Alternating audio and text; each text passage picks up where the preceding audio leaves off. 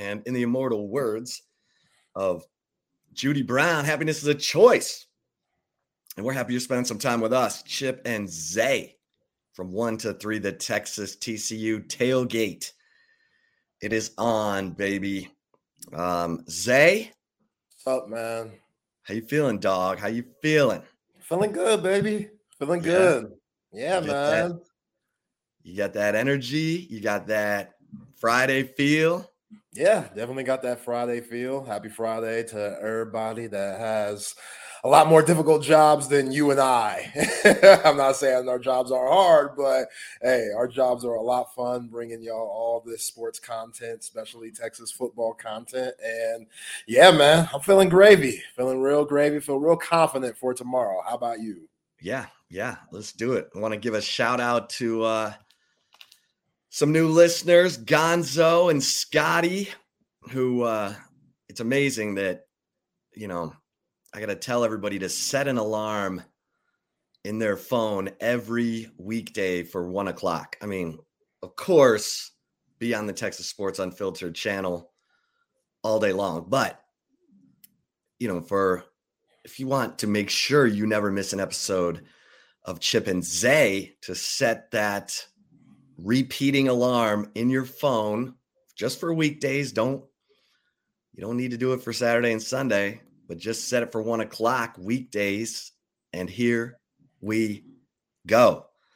So Zay, um, and we're going to talk to Chris Clack. We've we've figured out um, when Chris Clack uh, when's a good time for him? It'll be today, 1.30. John McClain at 2. Uh, talking all things NFL, talking Texans, man. CJ Stroud going nuts. So, um, but you know, I kind of want to start today's show, Zay, by talking about Ollie Gordon of Oklahoma State because it's kind of amazing that this guy has no, I don't want to say single handedly turned around Oklahoma State's season. Um, but he did go to Mike Gundy and say, Hey, I can help. This is a guy who had 19 carries through the first three games, which included um, a loss, a 33 to 7 loss to South Alabama. What up, Major? What up, Major? Um, he actually had through the first four games, he had 37 carries. Okay. Over the last six games, as Oklahoma State has gotten on a six game winning streak, which has included wins over Kansas State, Kansas, West Virginia, Cincinnati, and OU. Ollie Gordon has averaged 27.4 carries for 165.8 yards per game and 10 touchdowns.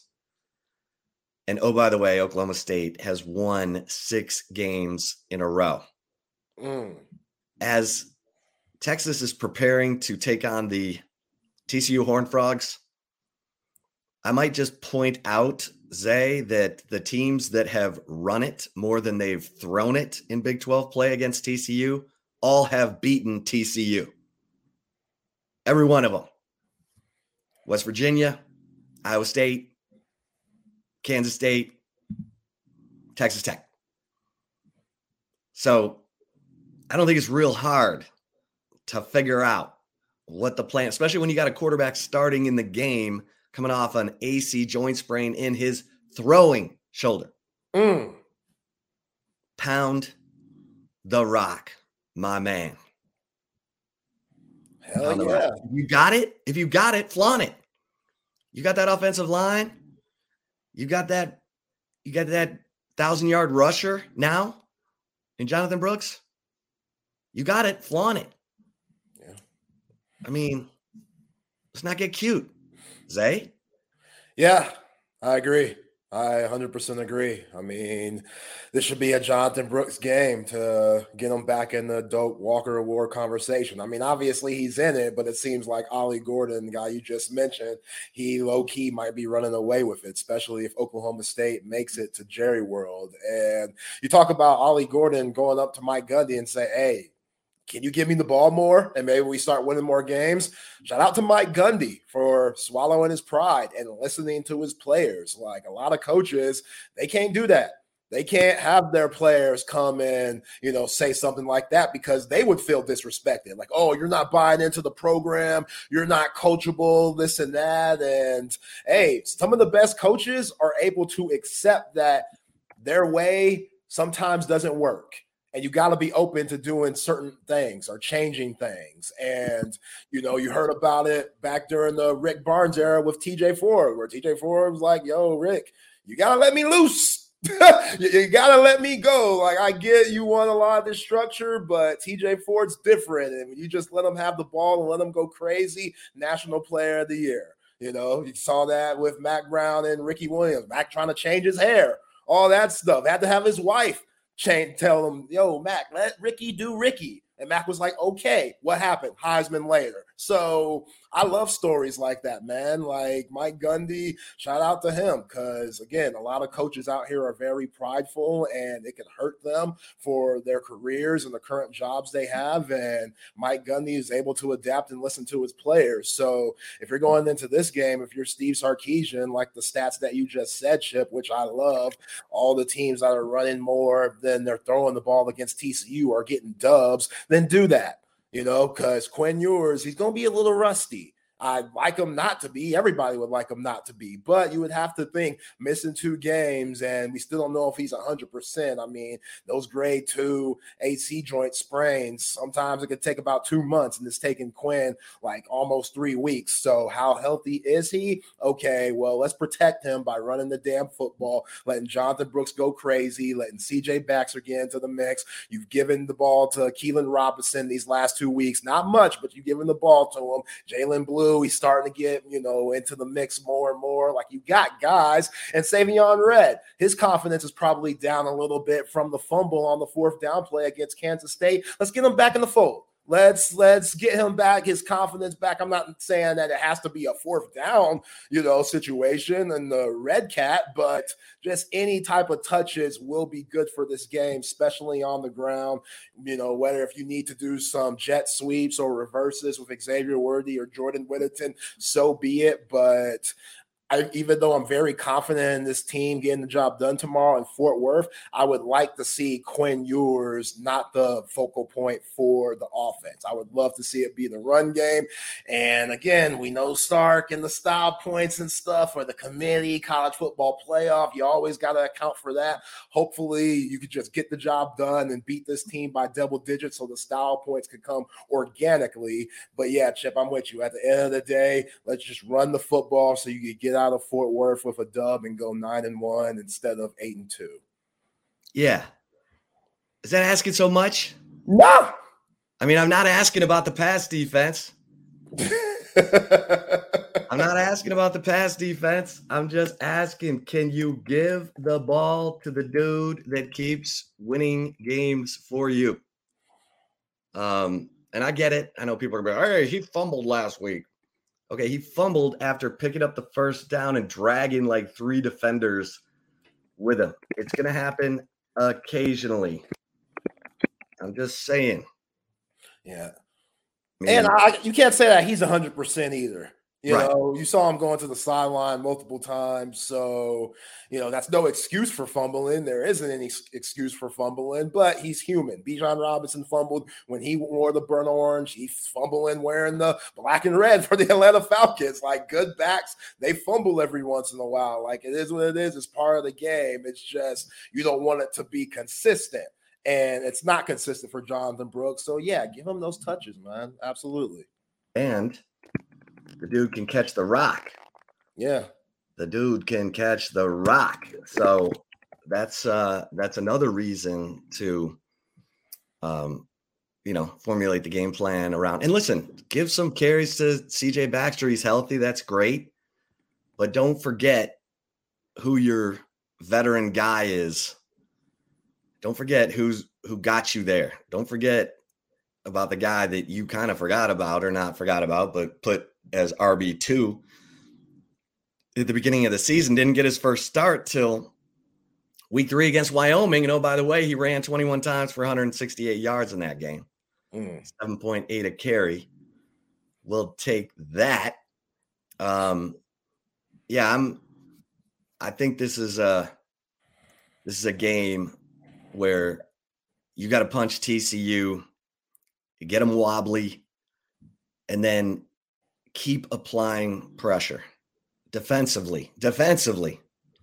And look, I went back and looked at some of the the past defensive plays, like the the play where Phillip Brooks gets the the crazy spin move on Ryan Watts. Ryan Watts was playing man right up on the line. Brooks got a made a good move to get off the line, get out, um, and run. You know, down the sideline. It was good coverage. It was a great pass, and then Brooks had a great move on Ryan Watts. I mean, even Ryan Watts said on Monday, he's like, "That was just a great move." Like, yeah, he's like, he uh, got me. You know, I mean, that was a great move. Yeah, so, then you can say he got broke off, smooth, yeah. smooth yeah. broke off. I'm just glad. And then Taaffe, man, Taaffe kind of got juked a little bit. Oh yeah, he did. And so you just got it. Phil Brooks is a senior. He's he knows what he's doing. He's thick. He's tough. Um, you know, on the post touchdown after the turnover, Derek Williams is he comes up and he's worried about Ben Sinnott, the tight end, and he doesn't have his depth in the in the zone. And so that post route was open right over his head. And it's unclear if Terrence Brooks thought he had help or not, because good God. It looked like he did because he just stopped. Yeah. Cause that, you know, that receiver was like freaking wide open. Yeah. So while the the Texas Oklahoma, the end of that game, Texas is playing that off coverage zone and no Ryan Watts in that game, and that made a difference. Um, they've, you know, Watts is always up on the line. I'll give him that, man. He is, and that's that's his advantage as a six foot three corner. It's now here's the here's the thing that gets me though, Zay. If you go back K State had third and five right before the Phillip Brooks touchdown pass for 26 yards. K State had third and five, and Texas was playing up, you know, looking like they were man across. And then K State got a false start and had third and 10. And Texas played off coverage and got beat over the middle of the field for a first down. And that extended the drive to the Phillip Brooks touchdown. And that's where, look, just because they need 10 yards doesn't mean you need to play the sticks. I mean, make it tough for them to get off the line. Like, don't don't get soft as the you know the more yards they need because honestly i think it's already in this defense's head that when they play off coverage they're starting to think okay am i am i in the right depth, blah, blah, blah. You know, just get some dudes up on the line. Like even Jahdae Barron, you know, he they had him off. Jahdae can play man coverage on the slot, and you know, Terrence Brooks, Malik Muhammad, they can play man on the outside receiver and force them to work. Because that's a it gives the quarterback a cloudy picture. Mm-hmm. When you're playing man, it it looks bad. When you're playing zone, it looks great because a lot of times Texas is playing quarters coverage. They're they're passing off receivers. Quarterback knows that. He can see, oh, middle of the field's wide open. I'm just gonna go there. Yeah, so, if you have experienced receivers that can find those gaps and just sit, even if it might not be the route, they're gonna sit in the open spot like, and the quarterback's gonna hit them. So going back to that play specifically, where the false start happened and it became third and ten. I don't know if Pete Kwiatkowski was thinking, okay, we're gonna play off because this is their second down. Even though it's third down, they might run it for about six yards and then go for it, and then we'll get tighter then. Because a lot of teams do that. We're seeing it, you know, a lot of teams that are going for fourth down, they'll run the ball or get some short yardage, you know, type playoff, and then they'll have about four or three yards to go. Then they'll go for it and try to run their best stuff. So was he expecting that? I don't know. We can't really say, but yeah, you just just play tight. like just trust the work that you put in, trust your athletes, you know, trust the system and play tight because that allows this really good defensive line to get a chance to get after the quarterback. And if you're not doing that and you're just giving up all those short, you know, short yardage stuff, the dink and dunk stuff, which, hey, Browse likes to do like that. He loves to do that. They love to throw it quick and play a lot up tempo and stuff and do quick, quick slant stuff and crossing route stuff and those quick hitch stuff, bubble screens, etc., and move the ball up the field. Especially since again, T'Vondre Sweat and Byron Murphy, they're causing so much havoc. Let's not let our quarterback, who's an absolute gunslinger, and Hoover try to, you know, mess around with them. No, let's get the ball out of his hands as quick as possible. And you got to play tighter when teams do that. So you're right there for bang bang plays and not giving up much yardage, especially yards after catch. Okay, for those of you who want to hear this again, here is Sark getting snippy. This is what Kellner, his uh, BK, has titled this Sark Snippy with Chip. Here we go.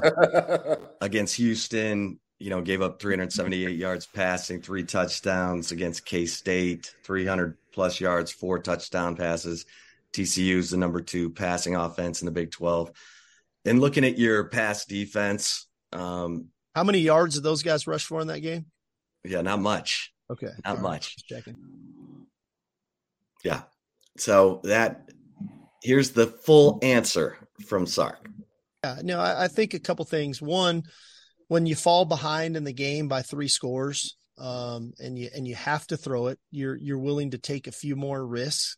Uh, and inevitably, you know, in those games, we got a couple really critical turnovers. Both games, we got two sack fumbles that we recovered. Both games, Michael Taaffe gets interceptions.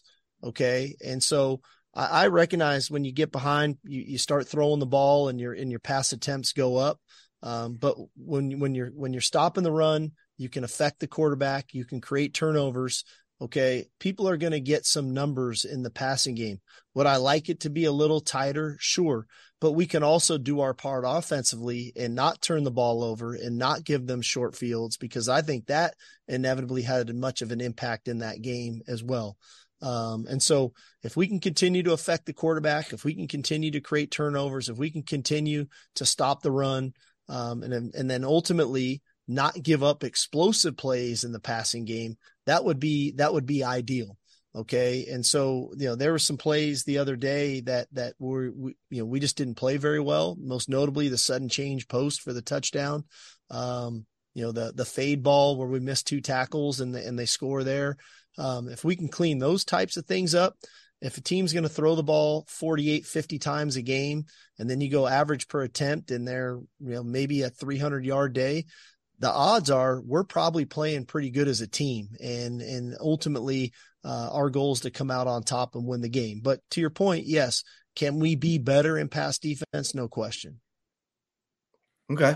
I mean, he, his word that he uses is tighter I'd like tighter coverage. He said, coming off year one when they got blown to bits on defense, one of the worst defensive seasons in UT history. Pete Kwiatkowski, you know, addressed the media at the in the spring of 2022 by basically saying, What pass rush? You know, I mean, it was awful. Okay. Sark said, We want to play tighter coverage. We want big corners who can match up on the outside and we can do whatever we want in the middle of the field. That's the only reason that this is a thing for me because is Sark okay with this? Now, I do think that they've played more up on the line. I think Ryan Watts, obviously, to the boundary side of the field, he's always going to be up on the line or nine times out of 10. Um, but the only reason we're talking about this, Zay, is because Houston came back from 21 zip down.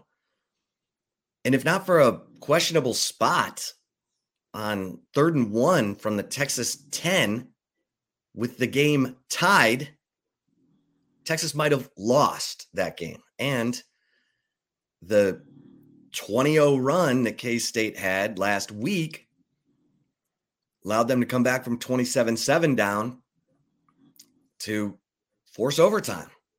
And that game came down to a final play.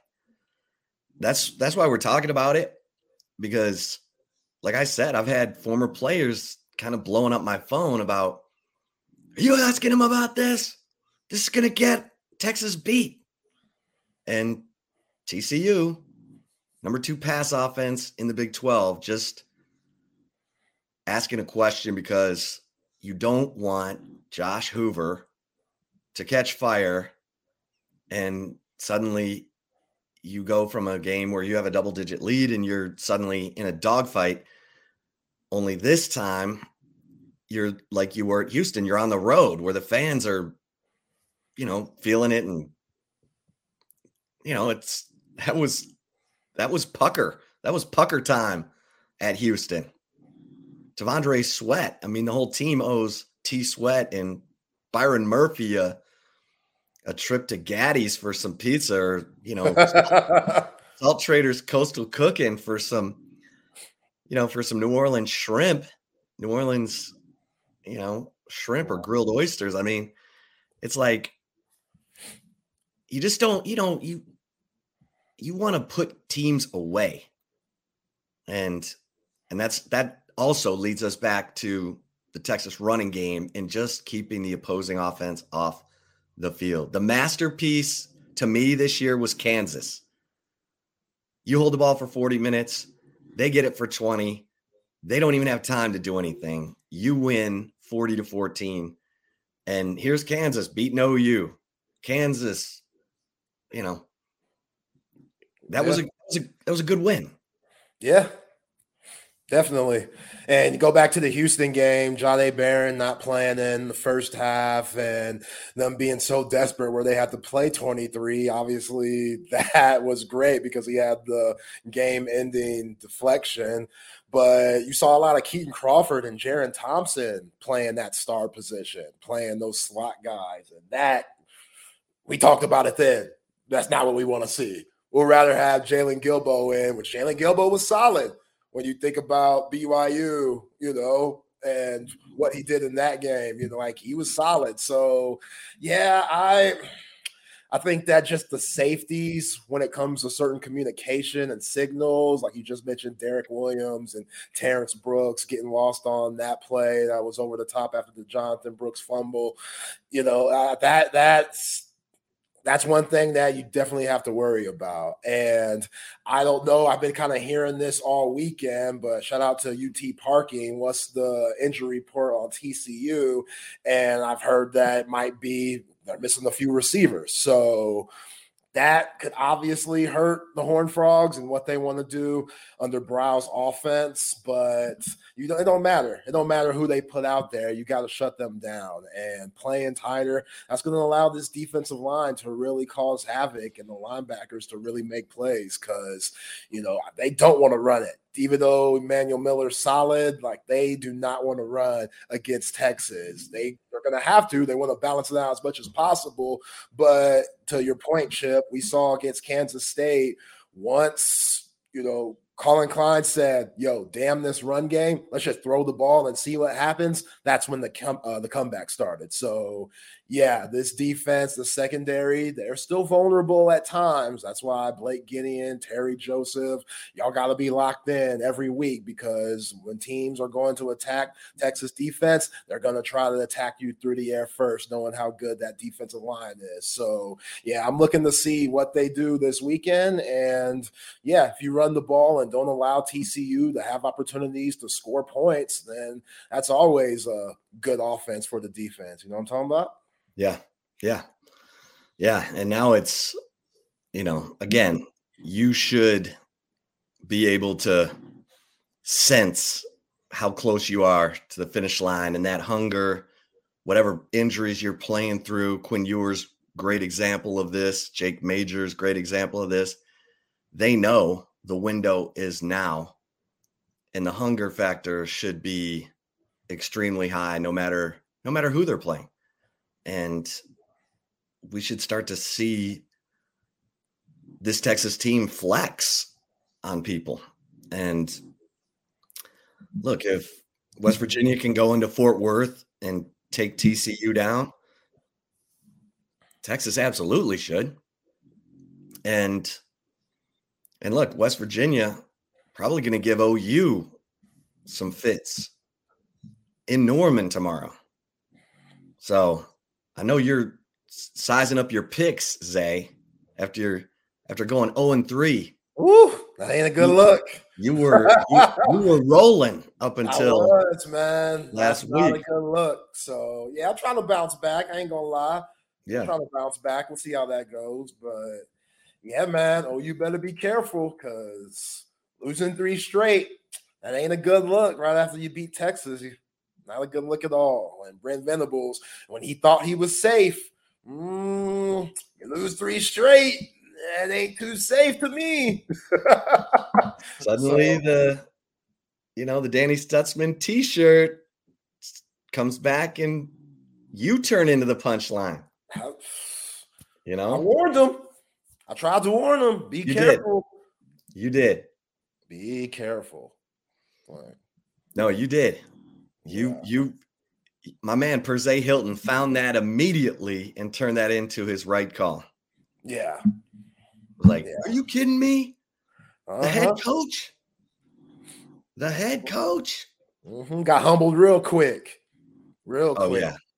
Yeah. Oh yeah. Yeah. It's almost Thanksgiving, but you can get that humble pie anytime. You know what I'm saying? It ain't like it ain't like pumpkin and sweet potato where you just see it, you know, more towards this season. Nah, you could get that humble pie anytime, Brett. So Yeah. hey, Well, tough titty. real real quick before we get to Chris Clack, let me let me tell you about Apple Leasing and getting into the car that you really want to be driving. Because some of you are just driving around in a car you don't care, you can't stand it. And that's no way to go through life, especially in Austin, Texas, where you're going to be in traffic. You go to Apple Leasing, you're going to get into any make or model of car. They're going to get you whatever you want. And you know what? They don't care what car you pick. You know, they just want you to be happy because they want a relationship with you over time. So if you're like unsure you have questions about what car might best suit you, then just call them at 346 9977 and they will talk you through it. Like, hey, you know, what kind, what kind of stuff you carrying around? You got a lot of kids, you got golf clubs, what what's happening? Um, they're gonna get you into the car that's best for you. And then two, three years into the lease, you want to change make and model a car, no problem. The easy lease, everything is easy about Apple leasing. Don't lease from a dealership because you're going to get, they're not going to let you out of that lease. They're going to hold you into it as long as possible and apply the penalties. That's not what Apple leasing is about. Apple leasing is about you being happy with the emphasis on you. And you're not paying for the future trade in value of that car. So you're getting into a better car than you thought you could afford. And it's brand new and it's under warranty appleleasing.com. Just check it out. Whether you want to keep your payments in the $400 range or get a Range Rover, they're going to get you whatever you want. Um, give him a call 346 9977. Tell him Chip Brown sent you. All right, Zay. Um, I want to give out a bunch of Olipop on Monday. You know what I mean? Yeah. I want a, a bunch of players to uh to come through and it's you know it's it's getting to be award season i'm a heisman trophy voter vote on these awards the nagurski um butkus you know let's let's see it let's see the the finishing push here because it's like a like my man Sean Adams used to run the 400, which is a brutal race. Okay, maybe not as brutal as the 800 because you got to do two laps around the track. But the 400 is brutal because you've got to you got to be fast, but you can't bonk. You can't go out too fast so that you have nothing left for the final 100 yards. This is where Texas needs to kick it in the final 100 yards of the 400. And they got by with the skin of their teeth against K State and Houston. I mean, you, you need to get those images out of the committee's head and give them a reason to put them ahead of Oregon. Because right now, I wouldn't put Texas ahead of Oregon after having it come down to a last play situation at home against K State after being up 27 to 7. Hell no. Oregon's looked really good these last. I mean, they looked really good against Washington. They if they kicked a field goal here and there, they'd have won. Yeah. But here we go. You know, I mean, Oregon has got uh they still got a couple of tricky games left, but people are hmm. talking about the Big 12 maybe getting left out. And you just don't want that conversation to even surface. Because if Texas looked great after beating Alabama and whatever, they let one get away against Oklahoma after going up 30 27 with a minute 17 left. Then, if you're looking great after that, no one's talking about you being left out. They're talking mm-hmm. about, oh, Texas. Oh, you got lucky. Texas is a monster. And Texas is a monster. That's the thing. So don't make it look like you're not a monster. You were up 21 zip on Houston. You were up 27 7 on K State with four minutes left in the third quarter.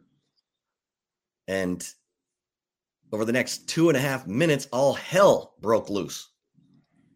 They gave up 20 points in two and a half minutes, Zay. That's like, that's hard to do.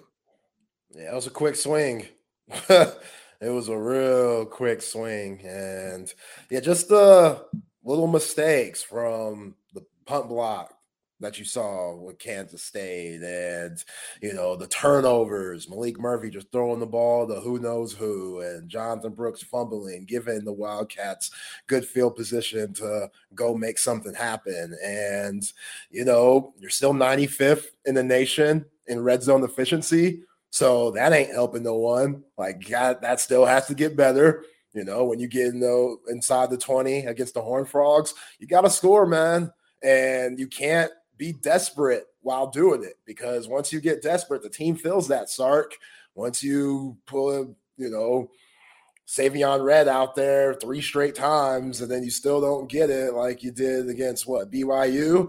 Like that's they feel that desperation. So again, everybody has to be on point. And yes, you would like to see some blowouts in these next three weeks. So the committee could be like, oh, okay, this Texas team, they for real, for real. You know, that game against Wyoming, oh, man, that was just a fluke. That game against, you know, Kansas State and uh, U of H, those are just flukes too. Oklahoma, those are just flukes, which the Sooners, they ain't giving you no help because they just lost two straight, which some Texas fans probably would love for them to lose three straight. I don't because I'm just going to allow the committee to say, damn, Texas, how y'all lose to these fools?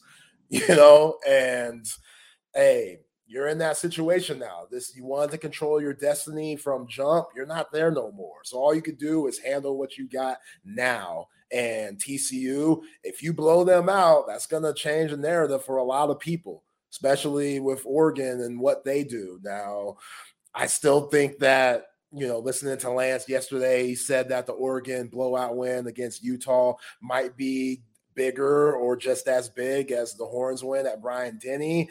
I don't know about that because again, that Alabama team I just saw against LSU. Say what you want about Brian Kelly's squad, like they they're figuring it out. They're scary. I wouldn't want to play that Alabama team now. Thank goodness the Horns got them in early September. But yeah, man, I, I think that's a huge win. But you, you got to start, you know, the style points. I know that they have to be there. I just need it to be more organic. And if they are, then hey, the Horns should be in a good situation. Yeah. Yeah, for sure. I mean, look, this this should be fun. This should be this should be where Texas can't wait to take the field every Saturday because their team is so good and they just can't wait to to work work someone over, you know, and that's that's where it uh that's when it gets fun. You know, a guy who knows something about working people over as a Texas Longhorn, the one and only Chris Clack. Chris Clack. Chris, I told Zay, man, and I bring this up every time I talk to you. When you were playing for Anderson in the state tournament and you had to make three free throws with no time left to uh, to get your team over the hump, I've never forgotten that. Yeah, man. Uh, I I I, uh, I really wanted to win that game, being that you know no Austin team had ever um, barely really gotten that far, more or less even won it. So um, for me to have that chance, that opportunity, man, I was just focused, uh, and you know I didn't want to let my team down. And hey, let, uh, God willing, I made all three, and we went on to play. Unfortunately, we lost the game against a, a good, you know, Port Arthur League and Stephen Jackson team. But uh, I mean, it was a great game, and uh, and I, I, I, mean, I, I remember to this day. I got, I have, I have it on videotape. So sometimes I try to reminisce and go back and watch it. You know, still get mad to this day we lost, but at the same time, hey, it is what it is. It was fun. You, you did what you could, man. I'll say that. Yes, sir. I appreciate it. Yeah. Yeah, Chris, I never asked you because you playing that Port Arthur team with Stack Jack on it, and both of y'all were at the McDonald's All American game together. Like, how was that seeing him there? Be like, oh man, y'all just beat us and stuff. Was he because he likes to talk? We see him with Matt Barnes on the show and stuff. He likes to talk, so I'm sure he wasn't really quiet for words at all. But you know, how was that seeing him after that game later on at McDonald's All American game and different All Star games like that? Well, Stephen Jackson and I and I, you know, Steve, I tell people time he ended up staying and going to a prep school for another year. So he ended up playing in the McDonald's game the year uh, after me or oh. before me, wanted to because uh, I think he was a year younger than me. Um, so um, I didn't get a chance to play him in the McDonald's game, but I did see him being when I was playing, uh, you know, professional in Boston and and going to these different tournaments. And he's also from Port Arthur, Lincoln, uh, and Port Arthur. My mom's from Port Arthur, and I used to visit my grandmother every Christmas. And I have a, very, a lot of family still there in Port Arthur. So I, I, I spent a lot of time in Port Arthur. I even spent a summer out there my junior year in high school, and I played it with those guys at, at Lincoln every day at, at, their high school. So I know Stephen Jackson very well. Um, even some of his, uh, you know, cousins are, are related to mine, and I know very, very connected uh, person with him. But uh, yeah, it, it was cool. And like I said, he always talking smack, and and uh, and at the same time, I mean, it's, it's, a mutual respect between both. And you know, we know where we both came from. We know how hard we worked to get where we got to. So, um, you know, it's just all the, the competitive spirit and and just having fun and just having bragging rights at the same time. So. Yeah. Well, Chris, tell everyone what you're up to now because you got a you got a camp that uh, yes um, I, I, started a, I started a foundation with a friend of mine Jason Watts and uh, uh, we it's a Chris Clack basketball defensive camp man and we want to focus on you know teaching kids fundamental skills you know pass and shoot dribble of course but um, defense is what I want to focus on because a lot of times um, you know you got kids that are you know you're good in everything and, and, and sometimes a lot of these coaches a lot of these scouts are, are looking at something that separates a lot of these kids apart. And sometimes it's, it's defense because you know you can get a guy that can put up thirty, but you're also giving up thirty points. You know that, that, that's not that's not a good deal. So I just want to be able to come. You know, you know kids five through twelve. Um, it's sixty dollars. Is at Austin Sports Rec. Um, you know, it's from nine to twelve tomorrow, and um, we just want to come out there. You know, show kids the fundamentals. You know, teach us some defensive skills. I, I know defense is, is not the, the flashy part of the game, but you know, the, the corny cliche is defense wins championships, and and, and it actually does because we see it all the time. The best defensive teams end up playing the championship game. So, um, I want to be able to teach that, and it, you know, for kids that can't score, I mean, there's always a spot for you to play defense on any team in any sport.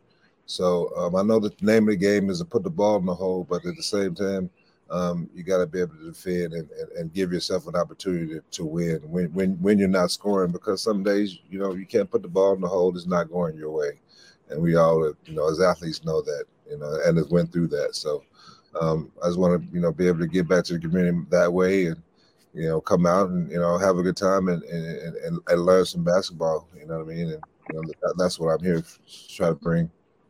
Speaking with lifetime Longhorn Chris Clack here on Chip and Zay. Hey, Chris, you know, which I admire you for hosting a defensive camp because, as you said, it's not the most flashy in the world, but if you can find a good defender, that could take you a long way. When did you realize, with as good as a scorer you were coming out of Anderson and obviously going to UT, but when did you realize, man, I could be a serious factor defensively also with my athleticism and my length and just basketball IQ as a whole? Yes, and I, and I was very good at anticipating and getting in the passing lanes, and and defense also helps you. You know, say you're not making your, your outside shot, you know, you get a couple steals, get some layups, get some dunks, it excites the crowd, it changes the momentum of the game.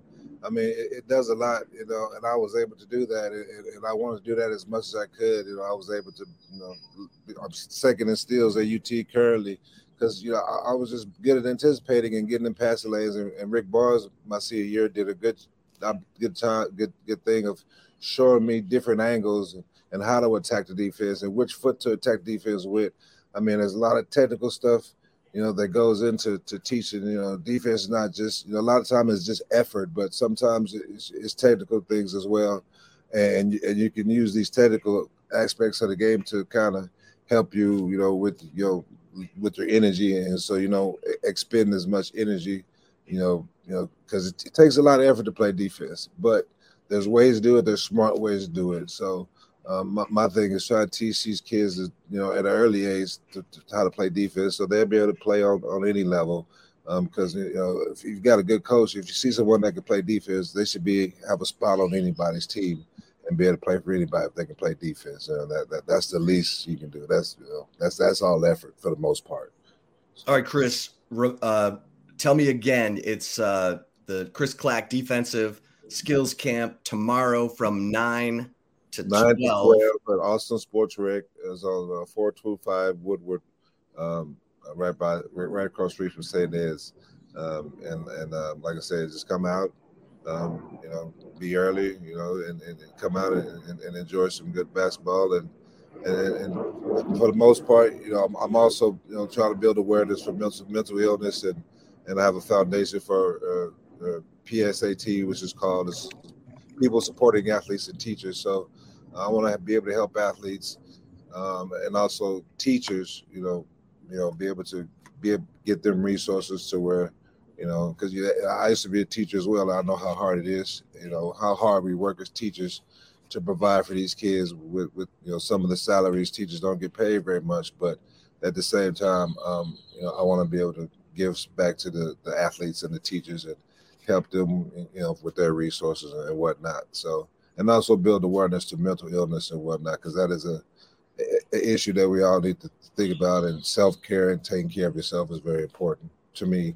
So, yeah, what made you get into that? You know, dealing people with mental health, which is great that you're doing that because I still don't think it's being addressed like it should. Well, what made you get into that and really focus on that? I first off started as a teacher's assistant, and I a lot of the times I, I was I was a special I was in a special ed department, so I, I dealt with I dealt with a lot of autistic kids, and a lot of uh, Down syndrome, a lot of kids had uh, uh, uh just mental distress and, and disorders and trauma and PTSD and so forth. So I dealt with a lot of that as a teacher, teaching special ed, and then also within my family, I have a nephew who who's been to the state hospital a few times and and deals with a few things. But as he's gotten older, he's been able to deal with it, and he, you know, didn't like the medicines they were taking, and and doesn't want to rely on medicine. So, um, you know, just working with him and him getting older and understanding his mind and how it works. Um, you know, it's, it's, an important thing. And, you know, with some of the recent suicides, and not to say that has something to do with it, but, you know, we all have things that we have to deal with. We all have life issues. Um, and we all need to take time for ourselves and take care of ourselves because I know we have lives, but at the same time, you know, if, if you can't take care of yourself, it's going to be hard to take care of your family and everyone else. So um, that's just really important.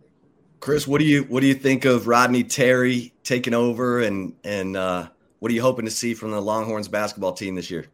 Uh, I, got a chance to go see the, uh, I guess the first game, the St. Anne's game, and uh, I'm excited. Uh, they, they got they got some talent over there, and, and, it's just a matter of those guys believing in, in Terry and what he's got and his process and, and, and building, and you know, and I'm sure Terry put the X's and O's and all the people in place that needed to be, but I'm just excited to see what happens and and, and go from here. And, and I'm, I'm, excited that he's gotten this opportunity. Yeah. What players do you like on this team? I mean, Dillon Mitchell, he's back for another year. I know he tested out the NBA waters, and obviously it didn't work out that way, but him coming back, that's huge. Hunter coming back, them bringing along A. Smith and Horton and Shedron. What do you like about the individual players with the squad? I like Hunter. Um, I think is you know solid player. You know, you know they started out kind of slow with say there's game, um, but you know picked it up later on. You know, I only stayed first half because I was playing my own game, which probably shouldn't have because I'm sore right now. Uh, but anyway, um, you know, I, I, like the guy the, the, the transfer from uh, number three. I don't know. I can't think of it. Smith. Yes, I, I, like him. He's not afraid to shoot the ball which kind of reminds me of the old you running horns. Just put it up as soon as you get it wide open. Um, you know, and guys, you know, the motion in the office and just not being afraid. You know, even Brock went out there and took some quick shots. Go out there and play basketball, and, and you know, and, you know, ball can't go on the hole if you don't shoot it. And, you know, take chances, take opportunities. You know, the offense looks good. There's a lot of motion. A lot, and I'm just excited to see how how, how you know. I know it's early, so I'm just kind of excited to see how it comes together and how these guys pull together and see who becomes the alpha male and who who, who really stands out as the the man or the go-to guy on the team. Because in the past few years we've had an issue. We, we haven't really had a go-to guy somebody we can really look for to get a basket. And marcus carr and some of those other guys kind of stepped up to be those people. Um, but you know this year i need to find out see who that guy is who's going to step up and who, who's going to be the go-to guy. Yeah for sure maybe Dylan Disu once he gets back and another Central Texas uh, product. Will, uh, yeah, yeah, I'm excited to see. Uh, hopefully, you know, he can get over the injury bug and and just play basketball, and because he he'll be a tremendous help once he gets back. Because uh, you know, and, and, I'm excited about the big uh, big big guy inside 21. The big, uh, he uh, he's oh oh Yema.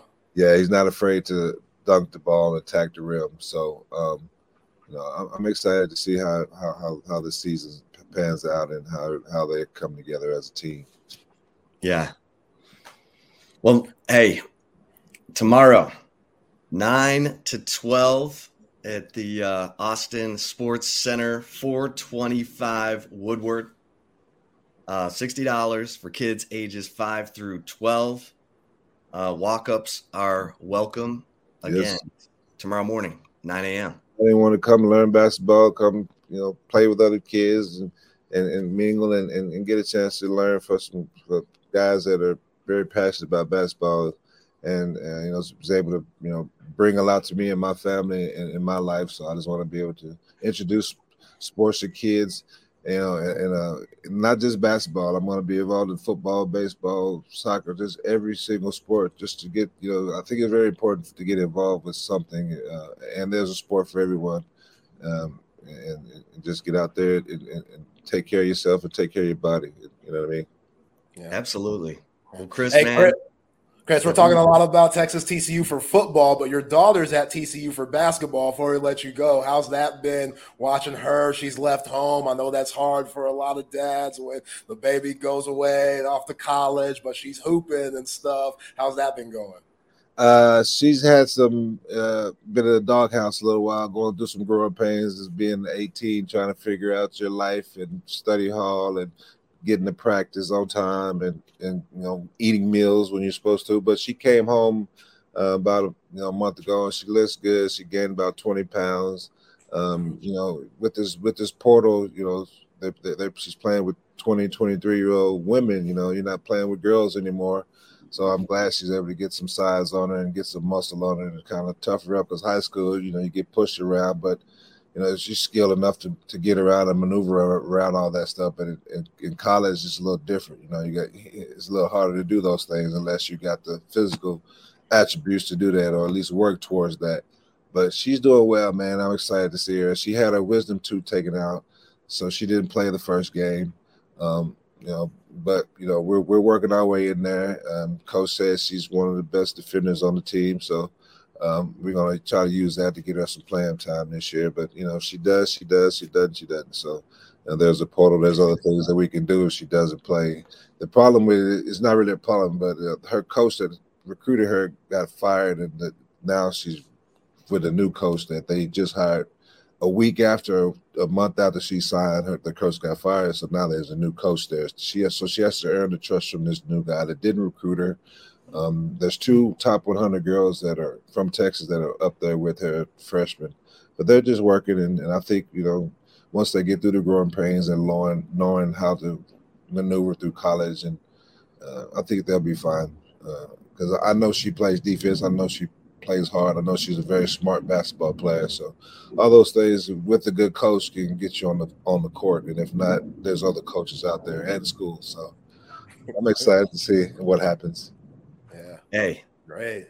If she plays defense like you play defense and like these kids tomorrow who are coming to your camp at 9 a.m. at the uh, Austin Sports Center at 425 Woodward. Yes. Everybody's going to be coming out with some defensive skills. You know what I'm saying? Yeah, get you some easy layups, some easy dunks. You know what I mean? Uh, everybody hates it, but hey, I love playing defense. You make the other the other guy upset, the other guy mad, gets him out of his game, and hey, uh, that's always a plus. Yeah. Heck, heck yeah. Well, Chris, we got to do this more often, man. With basketball season just getting going, let's do this again. All right, I'm uh, I'm around. Just give me a call, guys, and I appreciate you having me on. And it's good to see you guys. And uh, now that I found out where you are, because well, I was telling uh, my, my buddy Mike Harge, I said without 104, without the horn, I, I am I'm lost. I don't know what's going on. so I now need, you're you guys are my information. You guys are my every day. I listen to you every day in the car. So um, I appreciate you guys. I love listening to you guys and, and keep up the good work. Well, appreciate, we appreciate you, man. All right, thank you. All right, there he is, Chris Clack. And by the way, um, let's get you the information one more time. Uh, Chris Clack Defensive Skills Camp, 9 a.m. to noon tomorrow at the Austin Sports Center. 425 Woodward is the is the address. Kids ages 5 to 12. Uh, 60 bucks and walk-ups are welcome. So uh, I also tweeted it out from my Twitter, Chip Brown 247. So you can get that information there as well. Um, all right, Zay, we got John McClain coming up, but real quick. How about uh, Great Blue Heron Furniture? Go to greatblueheronfurniture.com and you're probably going to get some ideas about wow, this is like amazing high end leather furniture built for a lifetime. And the cool thing is, whether it's bar stools or couches or recliners, They'll even help you design it. Yeah, it so you can get exactly what you want. Now, who else is doing that? That's the beauty of Great Blue Heron Furniture. You're not going to some box store buying furniture that looks good on the outside, but is built with like balsa wood on the inside, so that when you recline a few years from now, it goes and suddenly you're, you know, trying to pick yourself up off the floor. Great Blue Heron Furniture is the best constructed custom furniture and it is built for a lifetime. Great blueheronfurniture.com. Um, Zay, um, Chris Clack, I'm just telling you, I forgot that Stephen Jackson was in that damn state tournament. Yeah. Yeah. For Port Arthur Lincoln. Yeah, man. Yeah. Damn. Stack Jack underrated player he is, man. Oh yeah, a lot of Spurs fans feel a certain way about him because he was kind of a head case in San Antonio in two different stints. He was on that 03 team, and I want to say he came back 2011, 2012. And yeah, him and Pop with butt heads, but that dude, really solid career in the NBA. All right. Well, we go from one blockbuster guest to another. We bring in the legendary NFL writer, John McClain. Of course, you can read him now at sportsradio610.com. John, how are you doing? Great, guys. Great time to be a talk show host, sports fan, columnist in Houston. Texans are 4 4. Rockets are 5 and 4. Rockets have been red hot under their new coach, Ime Udoka. Duke, uh, they just beat the Lakers by 32. Woo! And um, they were, Anthony Davis didn't play, but I don't think he would have made the difference. That's only fourth time in their history they've beaten the Lakers by at least 30, and it was ugly. And they're playing defense. They brought in two veterans, Fred Van VanVleet to be the point guard, and then Dillon Brooks to be the villain, the heel. And uh, he's playing that role to perfection. And They've been loading up with first round picks for the last three years when they're the worst team in the league. So we got two teams here in which things are looking up considerably. And we're waiting on the Astros to hire their new manager. Everybody here is hoping it's longtime bench coach Joe Espada, who uh, replaced Alex Cora and was Dusty Baker's right hand man. There are reports that that's who the general manager, Dana Brown, wants. They hope Jim Crane will sign off on it. It would be a smooth transition. They don't need somebody coming in here trying to reinvent the wheel for a team that's been to the AF, AF AL Championship Series seven consecutive years. Yeah. Well, I will start with the Texans, John. I'm I was reading through your column, CJ Stroud's, you know, performance through eight games, reminiscent of Deshaun Watson's uh, impressive start in 2017. You're covering a, a better team than you probably thought you'd be covering. Right now, every column I write on sportsradio610.com is Stroud related. And I thought, well, if I could get Stroud and Watson in the same lead and the same headline, it might get some more clicks. And but they are they do have similar starts. The difference is Watson had 19 touchdowns in seven games. Stroud has 14 in eight games. Watson had eight interceptions. Stroud has one. And the one really big difference is Watson ran a lot. He always ran a lot. And Stroud has had a double digit run in each of the last two seasons, but he prefers to throw from the pocket. He can't always do that because protection breaks down. And while he's only been sacked five times in the last six games, three that were his fault, he wants to find receivers. And he just had three go over more than 100 yards. Played best game in the NFL by any quarter, any quarterback this season, maybe the best in history by a rookie. And I interviewed for a column next week uh, Warren Moon, who had the best game I've ever seen in Houston. People go, wow, this must be the greatest game of any quarterback in uh, Houston history. I said, nope. It's the greatest game by a quarterback in Texans history. And Watson played some great ones too, but he didn't have to play without his kicker in the second half.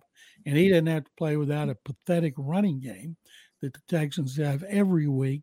And uh, he didn't lose six players in the game. But Warren Moon in 1990 went to Kansas City in December. Weather was terrible wind, rain. Kansas City had a great defense, a lot of top players, and he threw for 527 yards, second most in NFL history to Norm Van Brocklin's 554 in 1951. And he had terrible physical conditions. And of course, Stroud had perfect conditions at NRG Stadium. But there's not not taking away anything if you go back to 1960, and it was the second greatest. Yeah. John, talk to us about offensive coordinator Bobby Slowik. I mean, coming from San Francisco with the DeMeco Ryans, he didn't get much credit there because it was all Kyle Shanahan to what the people thought. But now you're dealing with a rookie, like you said, Stroud, and just what he's doing this year. Talk about the offensive coordinator a little bit for us. Slowik is, has a very interesting and unique career. He started off, his dad's a longtime coordinator, defensive coordinator, Bob Slowik, for three teams in the NFL. And Bobby got his start on defense under Mike Shanahan in Washington. And they became good friends with Kyle Shanahan, who was the offensive coordinator.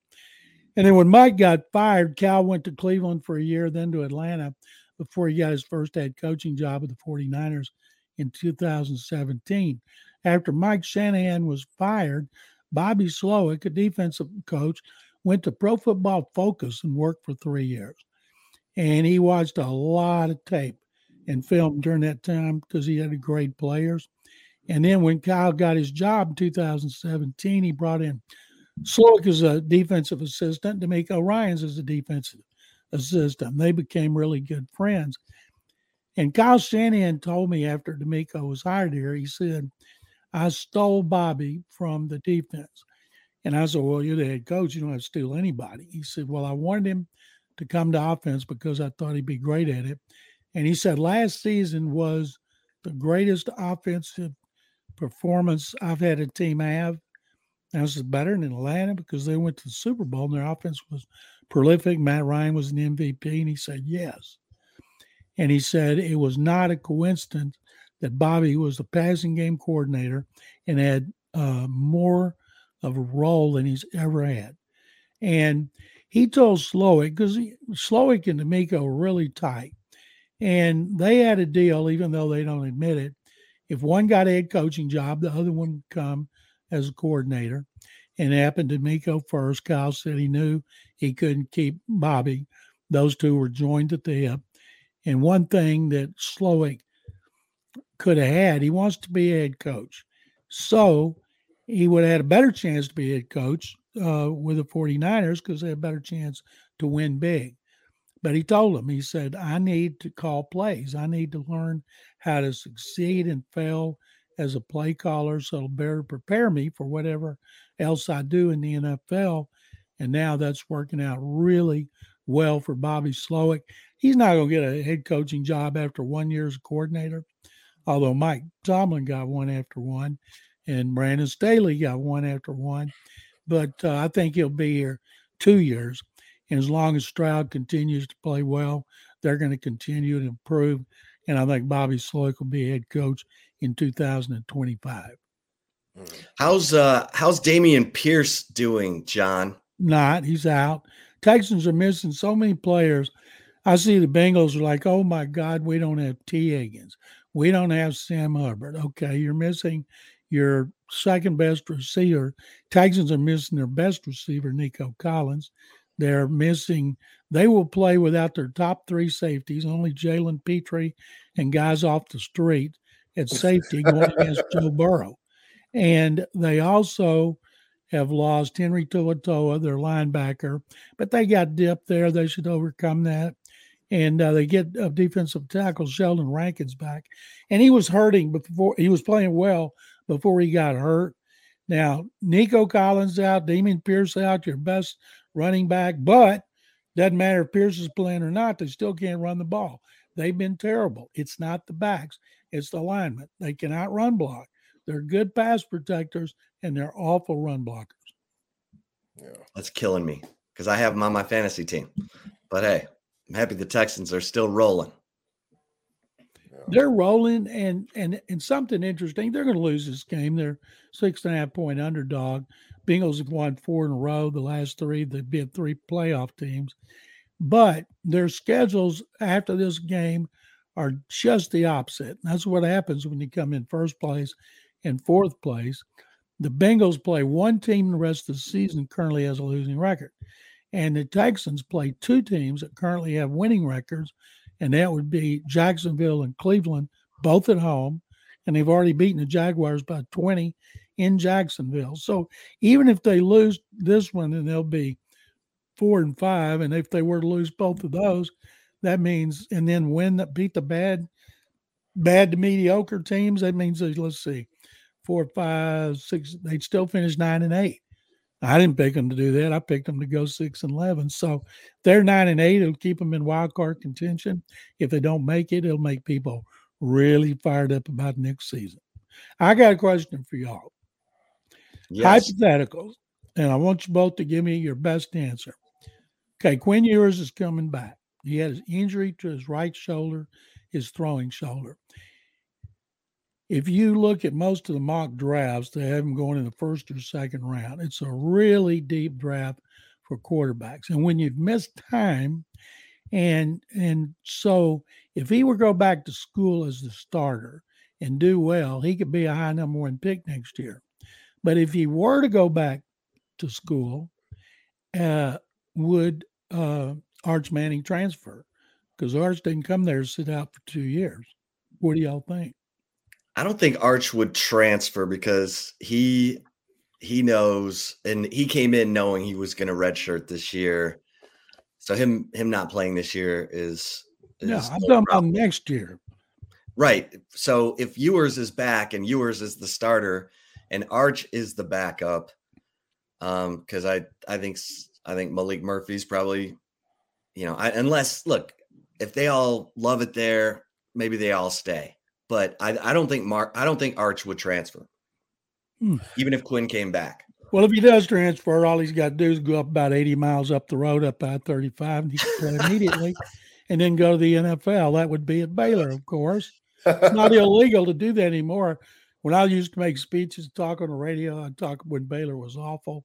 This is back before Art Briles, and I would say, I'd tell kids, well, you want to start immediately. I get to go, I would speak at banquets where you had all the best players from the Houston area. Most of them had committed, of course.